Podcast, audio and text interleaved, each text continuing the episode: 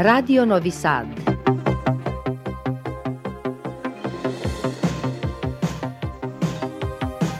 Programul în limba română continuă.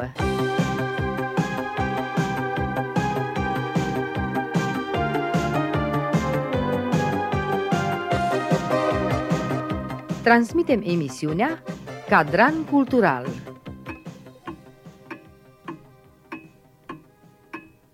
Stimați ascultători, bună seara! După cum bine știți, este ora 19, ceea ce înseamnă că este ora pentru emisiunea Cadran Cultural, iar în această seară vom vorbi despre Asociația Prin Banat și un spectacol special, Miorița, care nu de mult a fost uh, la Vârșeț și nu numai. Doamna Alexandra Palconi Sitov este președinta Asociației Prin Banat, iar uh, noi folosim ocazia să stăm cu ea de vorbă și să aflăm mai multe despre cum funcționează astăzi o asociație asociație și care sunt uh, planurile de bază și cele de viitor. Bună seara și mă bucur că ne oferiți timp. Bună seara, mulțumesc pentru invitație. Cum funcționează astăzi uh, o asociație și mai ales prin Banat? Cu uh, multe bucurii și cu multe sacrificii de altfel, pentru că e un domeniu care nu e foarte bine reglementat, nu e foarte clar reglementat și uh, cu mult uh, multă dedicație funcționează o astfel de asociație.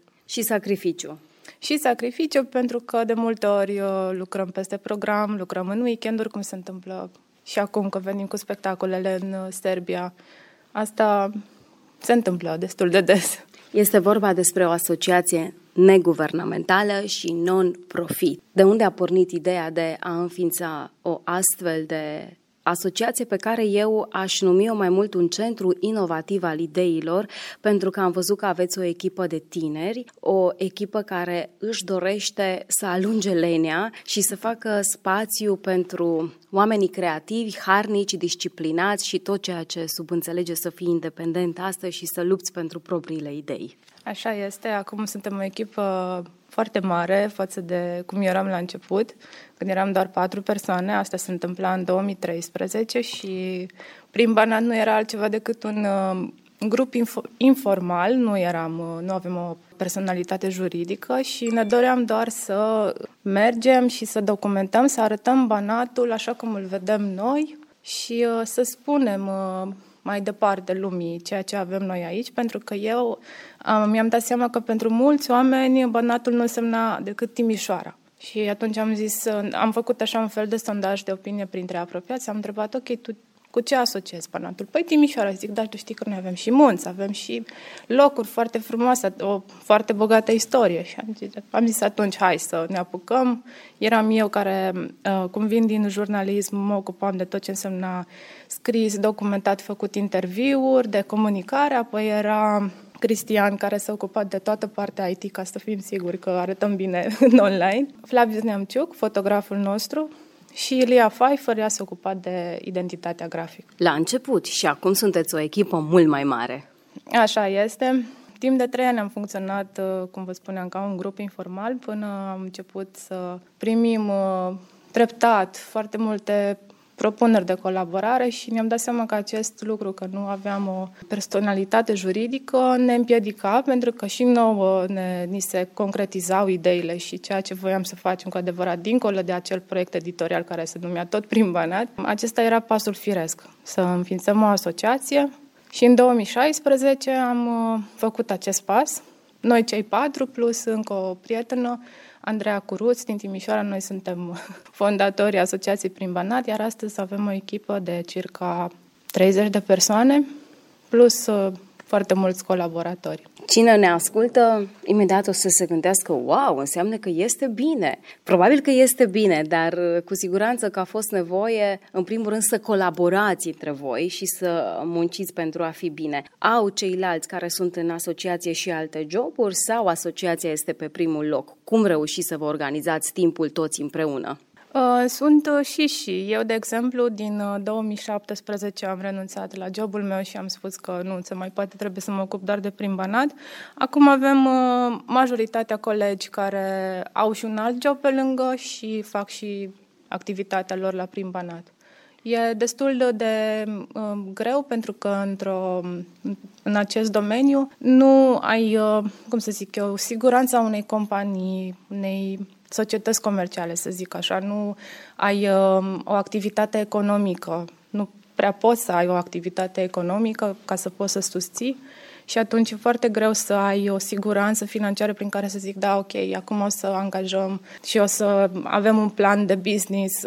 E destul de, de complicat acest domeniu. Care sunt cele mai importante proiecte pe care le-ați realizat până acum?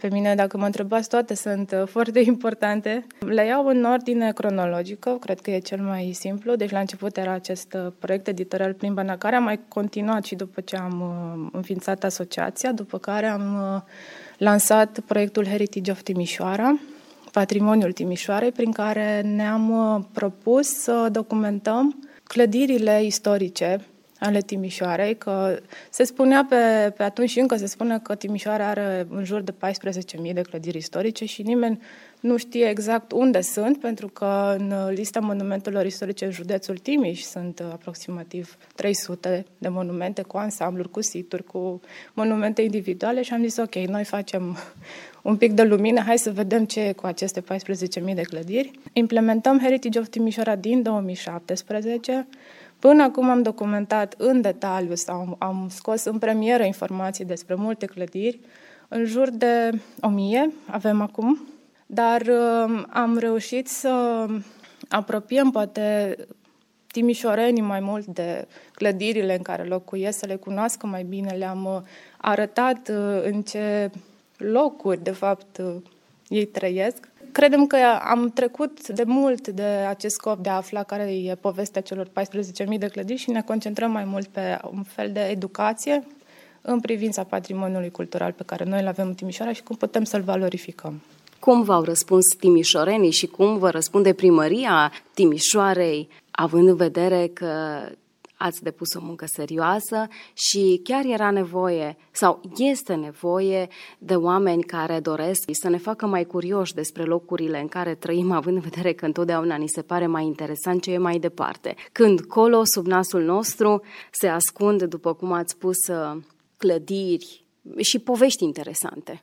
Da, povești interesante care pot fi, de exemplu, valorificate prin metode de marketing. Pentru că tu, dacă afli despre o clădire pe care, nu știu, ai închiriat un spațiu acolo și vrei să-ți faci o cafenea, știi că a fost mai de mult o brutărie și poate dai un fel de istoric sau creezi cumva povestea ta de marketing, că uite aici la acum 100 de ani.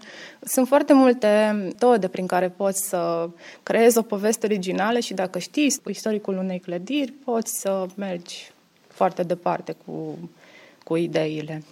În special că Banatul poate fi un izvor, o sursă de informații și inspirație pentru că sunt atât de multe povești pe care s-a așezat praful și este nevoie de cineva să-l șteargă, să-l dea la o parte și să aducem autenticitate spațiului, originalitate și frumusețe.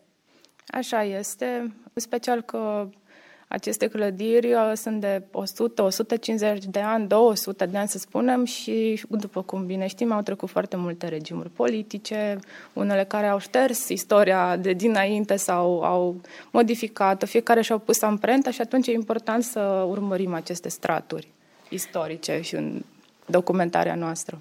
În special pentru că atunci când spunem Banat, gândul nostru se duce spre folclor, dar Iată că sunt multe alte povești și Banatul poate fi cunoscut și dintr-un alt punct de vedere. Așa este și dacă tot uh, mergem uh, spre Banatul uh, mai folcloric rural, să spunem, aici vreau să menționez un alt proiect al nostru foarte de suflet pe care îl și coordonez din, tot din 2017, se numește Cămine Mișcare și este proiectul pentru care suntem astăzi în, în Vârșeț, în Serbia. Este un proiect pe care l-am uh, scris pentru dosarul de candidatură al Timișoarei la uh, titlul de Capitală Europeană a Culturii în 2016.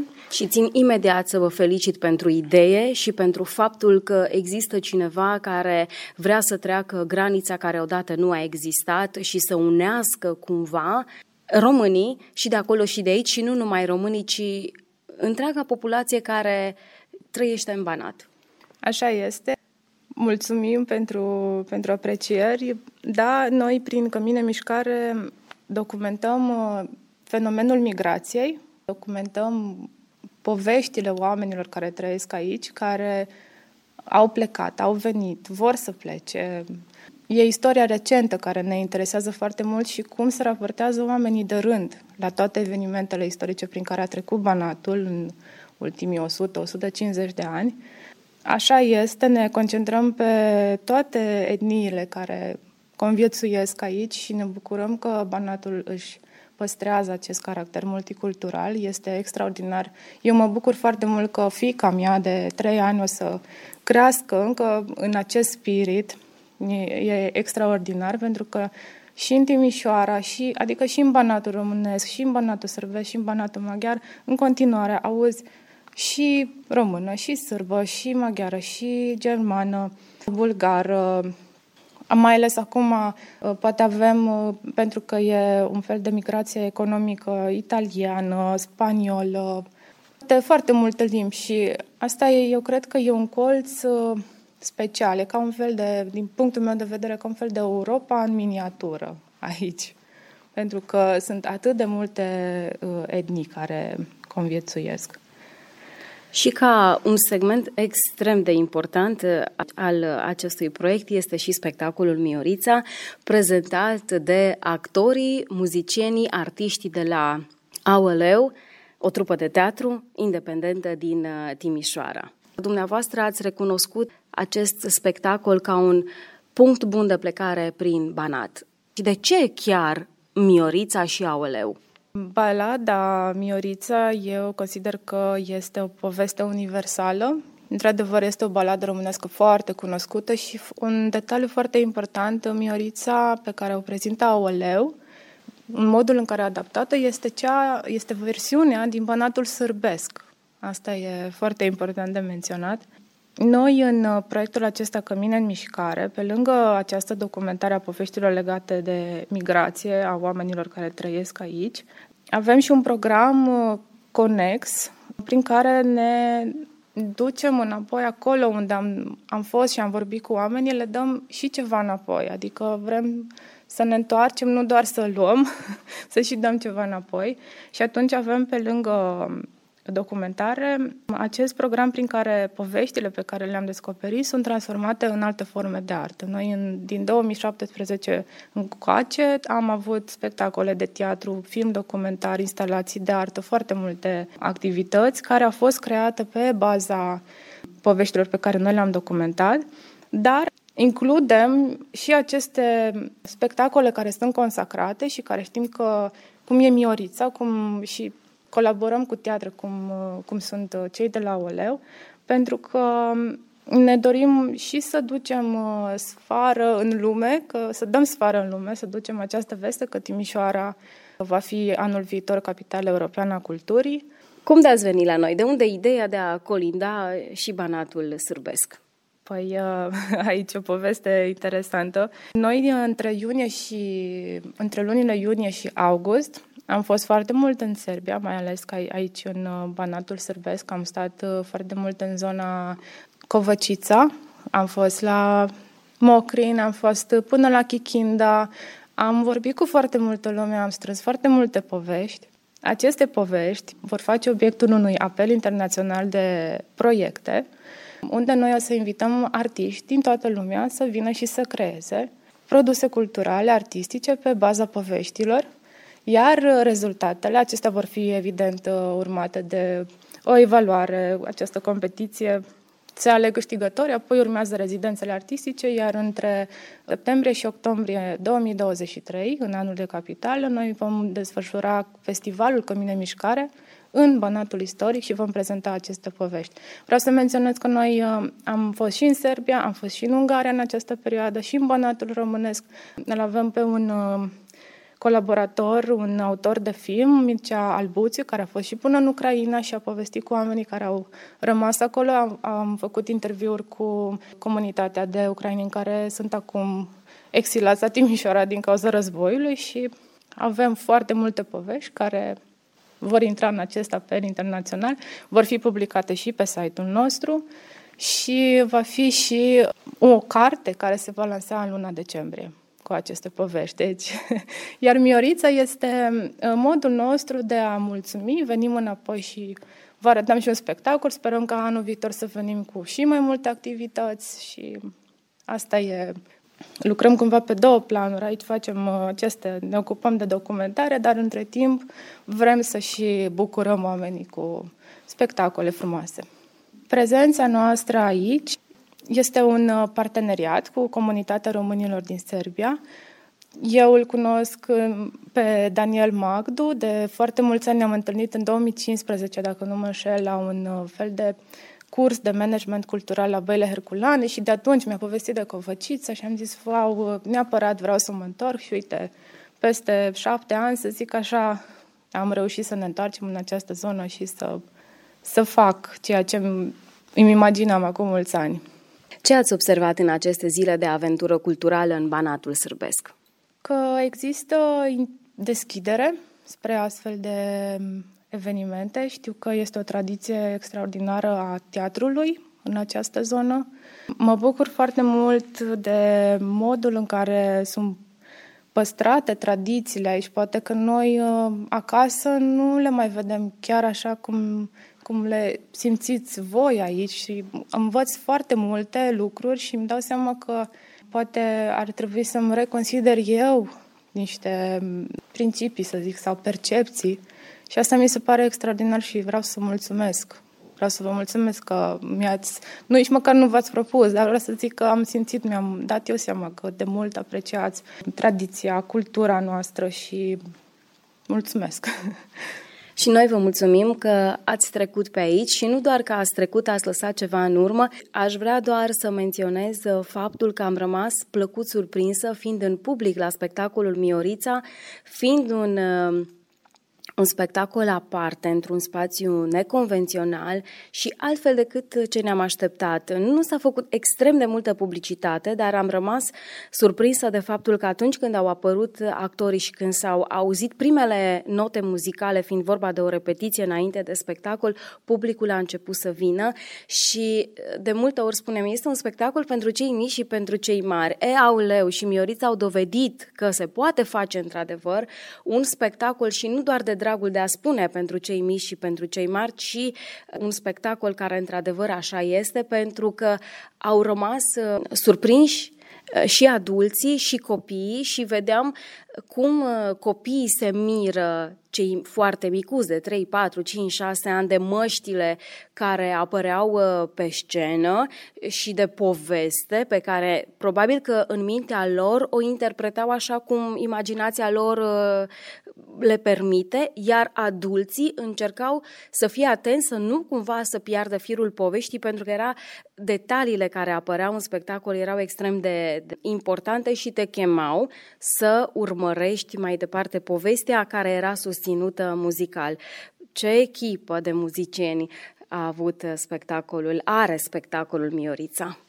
Această parte de muzică din spectacol e coordonată de Ovidiu Mihăiță, care este și uh, regizorul uh, Miorița. Mai este uh, Norbert Lova și Sol Faur. Ei trei susțin această parte muzicală a spectacolului, iar pe scenă sunt Cristine Cismaș, Miorița, alături de mm, Ionuț Pârvulescu și Armand Iftode și uh, Ioan Codrea. Cum a fost la Sân Mihai? Pentru că Miorița s-a jucat la Sân Mihai, la Vârșeț și la Doloave. A fost foarte frumos. La Sân Mihai au fost foarte mulți copii, cum ați spus, foarte impresionați au fost și ei. Uh, cum spuneați și mai devreme, i-am urmărit și eu și vedeam cum ei interpretează pentru ei și se speriau, erau surprinși, erau impresionați de măști, de toată mișcarea de pe, de pe scenă, de muzică mai ales. Și în același timp, da, și adulții care erau în, în sală urmăreau povestea și um, fiecare cred că o interpretează așa cum crede, cum simte. S-a întâmplat un lucru foarte frumos. La Țân Mihai au venit un cuplu de o doamnă și un domn care mi-au povestit că fica lor a vrut să dea la teatru în Timișoara și ei au spus că fata noastră, viața nu este o glumă Așa că ea a mers la medicină și în ultima zi, când și-a luat licența, s-a dus și s-a înscris la arte. Și acum i-a văzut că vine Aoleu și cunoaște pe Aoleu și le-a spus părinților neapărat să mergeți la spectacol, că vin la noi acasă la Sân Mihai. și ați surprins publicul pentru că ați venit cu o altă perspectivă, o idee nouă. Și unul dintre scopurile principale ale activității teatrale, ale artei, este de a surprinde și de a aduce ceva nou, ceea ce actorii uh, și întreaga echipă care a muncit la realizarea spectacolului au făcut, au adus ceva nou și cred că vor inspira și alți artiști de aici uh, să fie mai deschiși și mai liberi și mai îndrăzneți să-și pună în aplicare ideile. Vin spre dumneavoastră tineri, studenți cu idei noi sau vedeți că există o mică reticență din acest punct de vedere de a împărți ideile și de a avea curajul să le spui cuiva cu frica că ele nu pot fi realizate? Vin, uh, vin tineri uh, chiar se întâmplă asta și un lucru foarte interesant într-o seară când eram chiar la Vârșes după spectacol. Ne-am dus la un restaurant și s-a dezvoltat așa un fel de dezbatere cum ar fi să încep să colaborez poate să fie, există o colaborare între AOLEU și teatrele de aici locale. Teatrele populare, despre care ne-a povestit și domnul Ionel Omoran foarte multe în acea zi când am fost la, la Vârșeț. O întrebare pe care îmi pare rău că o las pentru final, pentru că vreau să încheiem acest dialog într-o altă cheie mult mai pozitivă, dar sunt multe obstacole pe care trebuie să le depășiți atunci când doriți să începeți un nou proiect sau deja nu le mai numiți obstacole, ci provocări? Exact, provocările numim și mă întorc la începutul interviului când povesteam despre cum este să ții o organizație de, de felul acesta o asociație.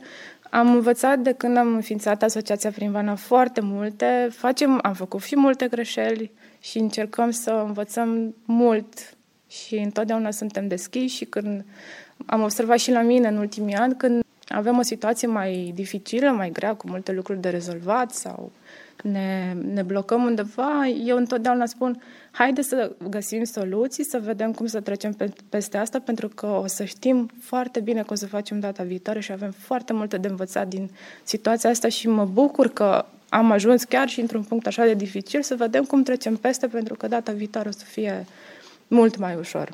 Și cred că asta, mă, cel puțin pe mine, mă ține cumva pe linia de plutire și cred că așa reușesc și pe colegi să îi asigur că o să trecem și peste asta și haide că o să facem împreună în echipă acest pas și da.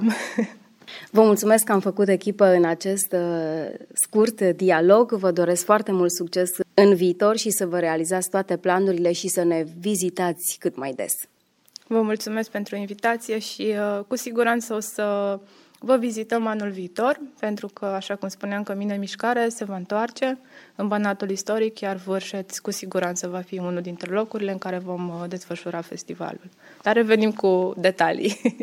În continuare, stimați ascultători, urmează să-l auzim pe regizorul spectacolului Miorița, Ovidiu Mihăiță, cu care am stat de vorbă înainte de reprezentația de la Vârșeț, care a avut loc pe data de 3 septembrie în centrul orașului.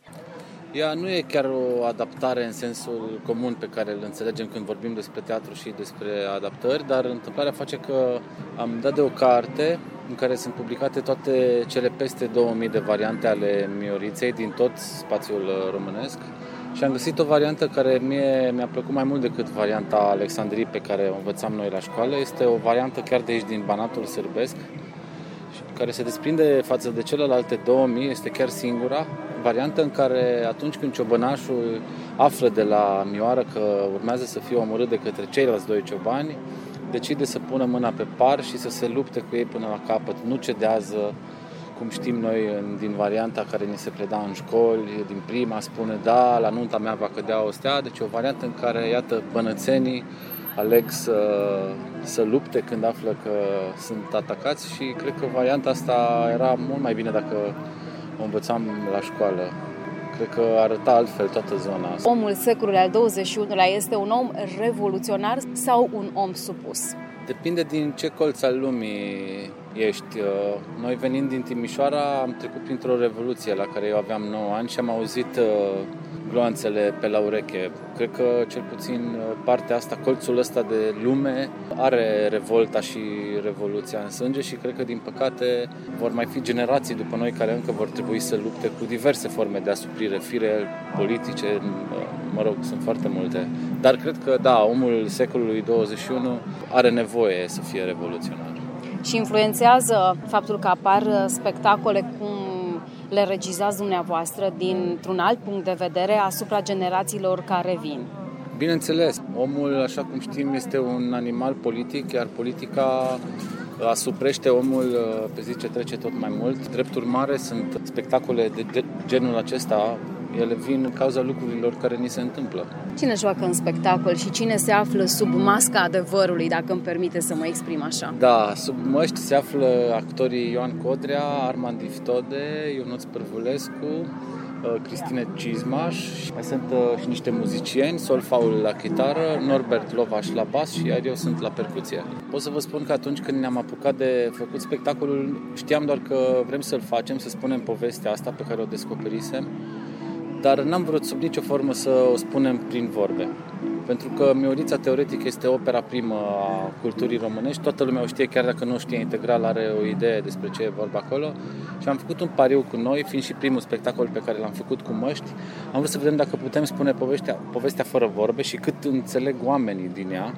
Și atunci am ales varianta asta în care spectacolul se joacă cu măști măști care au diferite expresii în funcție de ce se întâmplă în spectacol și cu un suport de muzică. Noi fiind un teatru care nu de puține ori am uh, integrat în spectacolele noastre muzică live și mi s-a părut o combinație bună de elemente care se, bineînțeles, se susțin unele pe altele. Muzica ajută actorii și viceversa. Și cum susține publicul acest uh, schimb de idei non-verbale? Uh, depinde, depinde de public. Prima dată când am ieșit cu spectacolul din țară, am mers în Ucraina, asta era înainte chiar de pandemie și aveam discuțiile astea înainte de spectacol, cum o să fie primit, acolo lumea nu știa povestea și mi-am dat seama că chiar necunoscând povestea nu era o problemă să o înțeleagă, așa că nu îmi fac griji Acum publicul de pretutindeni este total diferit, dar cred că există un numitor comun al oricăror culturi în care publicul, sub o formă sau alta, înțelege, povestea relaționează la ea și așa mai departe. Tema și temele care, care sunt puse în discuție în spectacol, cred că teatrul contemporan nu ar avea sens fără teme de genul ăsta. Dumneavoastră sunteți un regizor independent?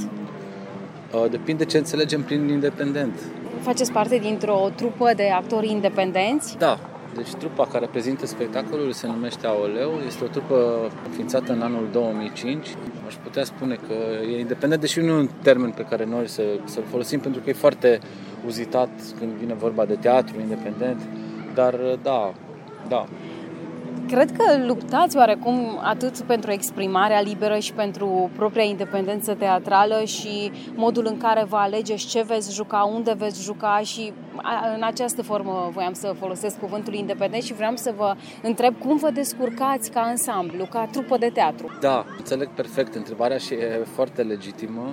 Nu ne-a pus nimeni pumnul în gât, cum se spune, deci putem juca ce vrem. Am avut probleme cu autoritățile din cauza asta, cu poliția română, cu jandarmerie, nu de puține ori. Uh, dar nu pot să spun că e o luptă continuă și că zilnic mă trezesc și dau cu pumnii în masă și așa mai departe. Nu. Trebuie doar să, să mergi înainte cu ceea ce faci, oricine ar spune, orice ar spune. Și aia e treaba la finalul zilei. Am ales să nu lucrăm în teatre de stat, niciunul dintre actori nu joacă în alte teatre, deci suntem doar noi trupa așa, pentru că am văzut ce înseamnă sistemul teatral, cel puțin în România, nu știu cum e în Serbia, mai aud așa, dar foarte vag, dar noi am ales să nu facem parte din uh, teatrele de stat, să mergem pe cont propriu, cum se spune, chiar dacă nu e un termen care îmi place foarte tare. Și cred că deja de 17 ani nu mai e nevoie să ne mai bate în capul că lucrurile ar trebui să fie într-un fel sau altul. Nu pot să spun că ne descurcăm greu sau bine. Lucrurile funcționează pentru noi, ne bucurăm că putem juca în sfârșit după nenorocirea de pandemie, dar pot să spun că înainte de pandemie aveam cam 150 de spectacole pe an și toate erau sold out. Nu avem chestia asta că, wow, nu vine lumea sau... Nu, nu, nu, nici vorbă. Armand Iftode mă numesc și sunt actor. Actor la AOLeu? Actor la Aoleu, da. n-a fost greu să pornim în uh, călătoria asta împreună, deoarece toți știam balada, balada este o baladă populară, cel puțin de la bunici, de la școală o auzisesem, într-o formă sau alta. Noi ne doream de mulți ani un spectacol care să treacă de barierele textului, practic, și ne-am gândit că ce idee mai bună ar fi decât să facem o baladă românească fără text. Cred că asta a fost ideea de bază de la care am pornit și sperăm noi că am ajuns într-un uh, punct în care se înțelege ce am vrut noi să facem. În public au fost și Traian Căcina, membru în Consiliul Executiv al orașului Vârșeț responsabil pentru cultură, și Daniel Bala, ministru consilier la Consulatul General al României la Vârșeț, care a felicitat echipa pentru performanța vizionată și a remarcat un schimb pozitiv de energie între actori și public. În această seară am asistat la un uh, spectacol uh, totuși cu totul special, Uh, un spectacol modern care a păstrat totuși uh, firul epic al uh, baladei populare Miorița, însă a surprins în mod plăcut publicul spectator numeros prezent aici în această seară la Burșet. A plăcut foarte mult jocul scenic al actorilor, acompaniamentul muzical, predominant muzică electronică de chitară și bas. Uh, practic aș putea spune că uh, trupa de actori a empatizat cu uh, publicul prezent, a transmis foarte bine mesajul baladei populare Miorița și el a fost receptat ca atare inclusiv de către foarte mulți copii prezenți la acest spectacol. Ne bucurăm că Uh, acest proiect uh, a putut să se desfășoare la, la Vârșeț. Uh, practic, acest proiect teatral-muzical precede cumva rolul asumat de Timișoara, acela de capitală europeană a culturii, pe care sperăm cu toții vom avea plăcerea să-l trăim din plin în anul viitor. Tonurile întunecoase ale black metalului, ritmurile de jazz și muzica ambientală în combinație cu măștile create de Aura Bălănescu și Ligia Seculici au oferit spectatorilor șansa să cunoască o nouă versiune a Mioriței care ne-a convins să luptăm pentru adevăr. Stimați ascultători, emisiunea Cadran Cultural se încheie aici. Vă mulțumim pentru atenția acordată și vă dorim o seară plăcută în continuare.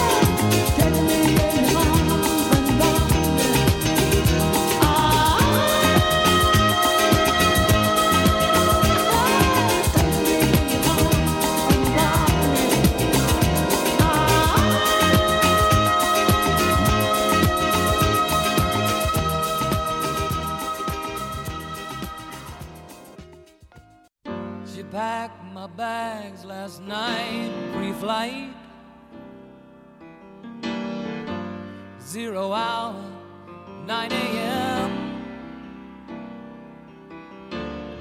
And I'm gonna be high as a kite by then.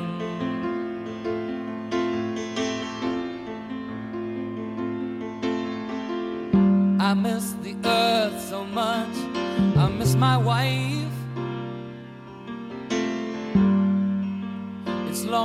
out in space on such a timeless flight.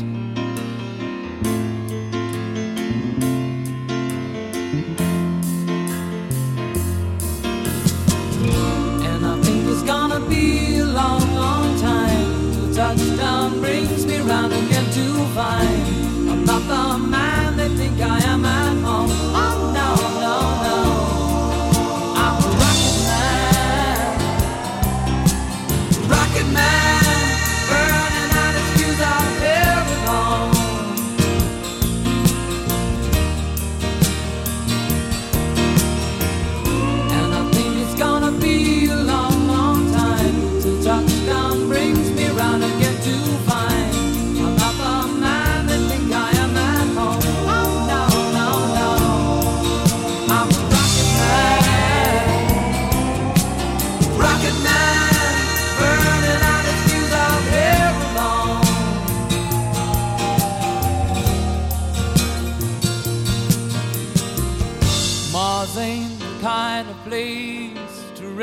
kids.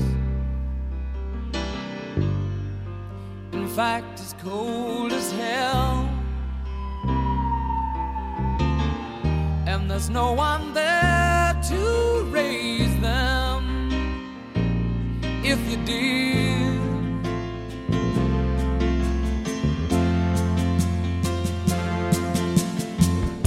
And all the science I don't understand.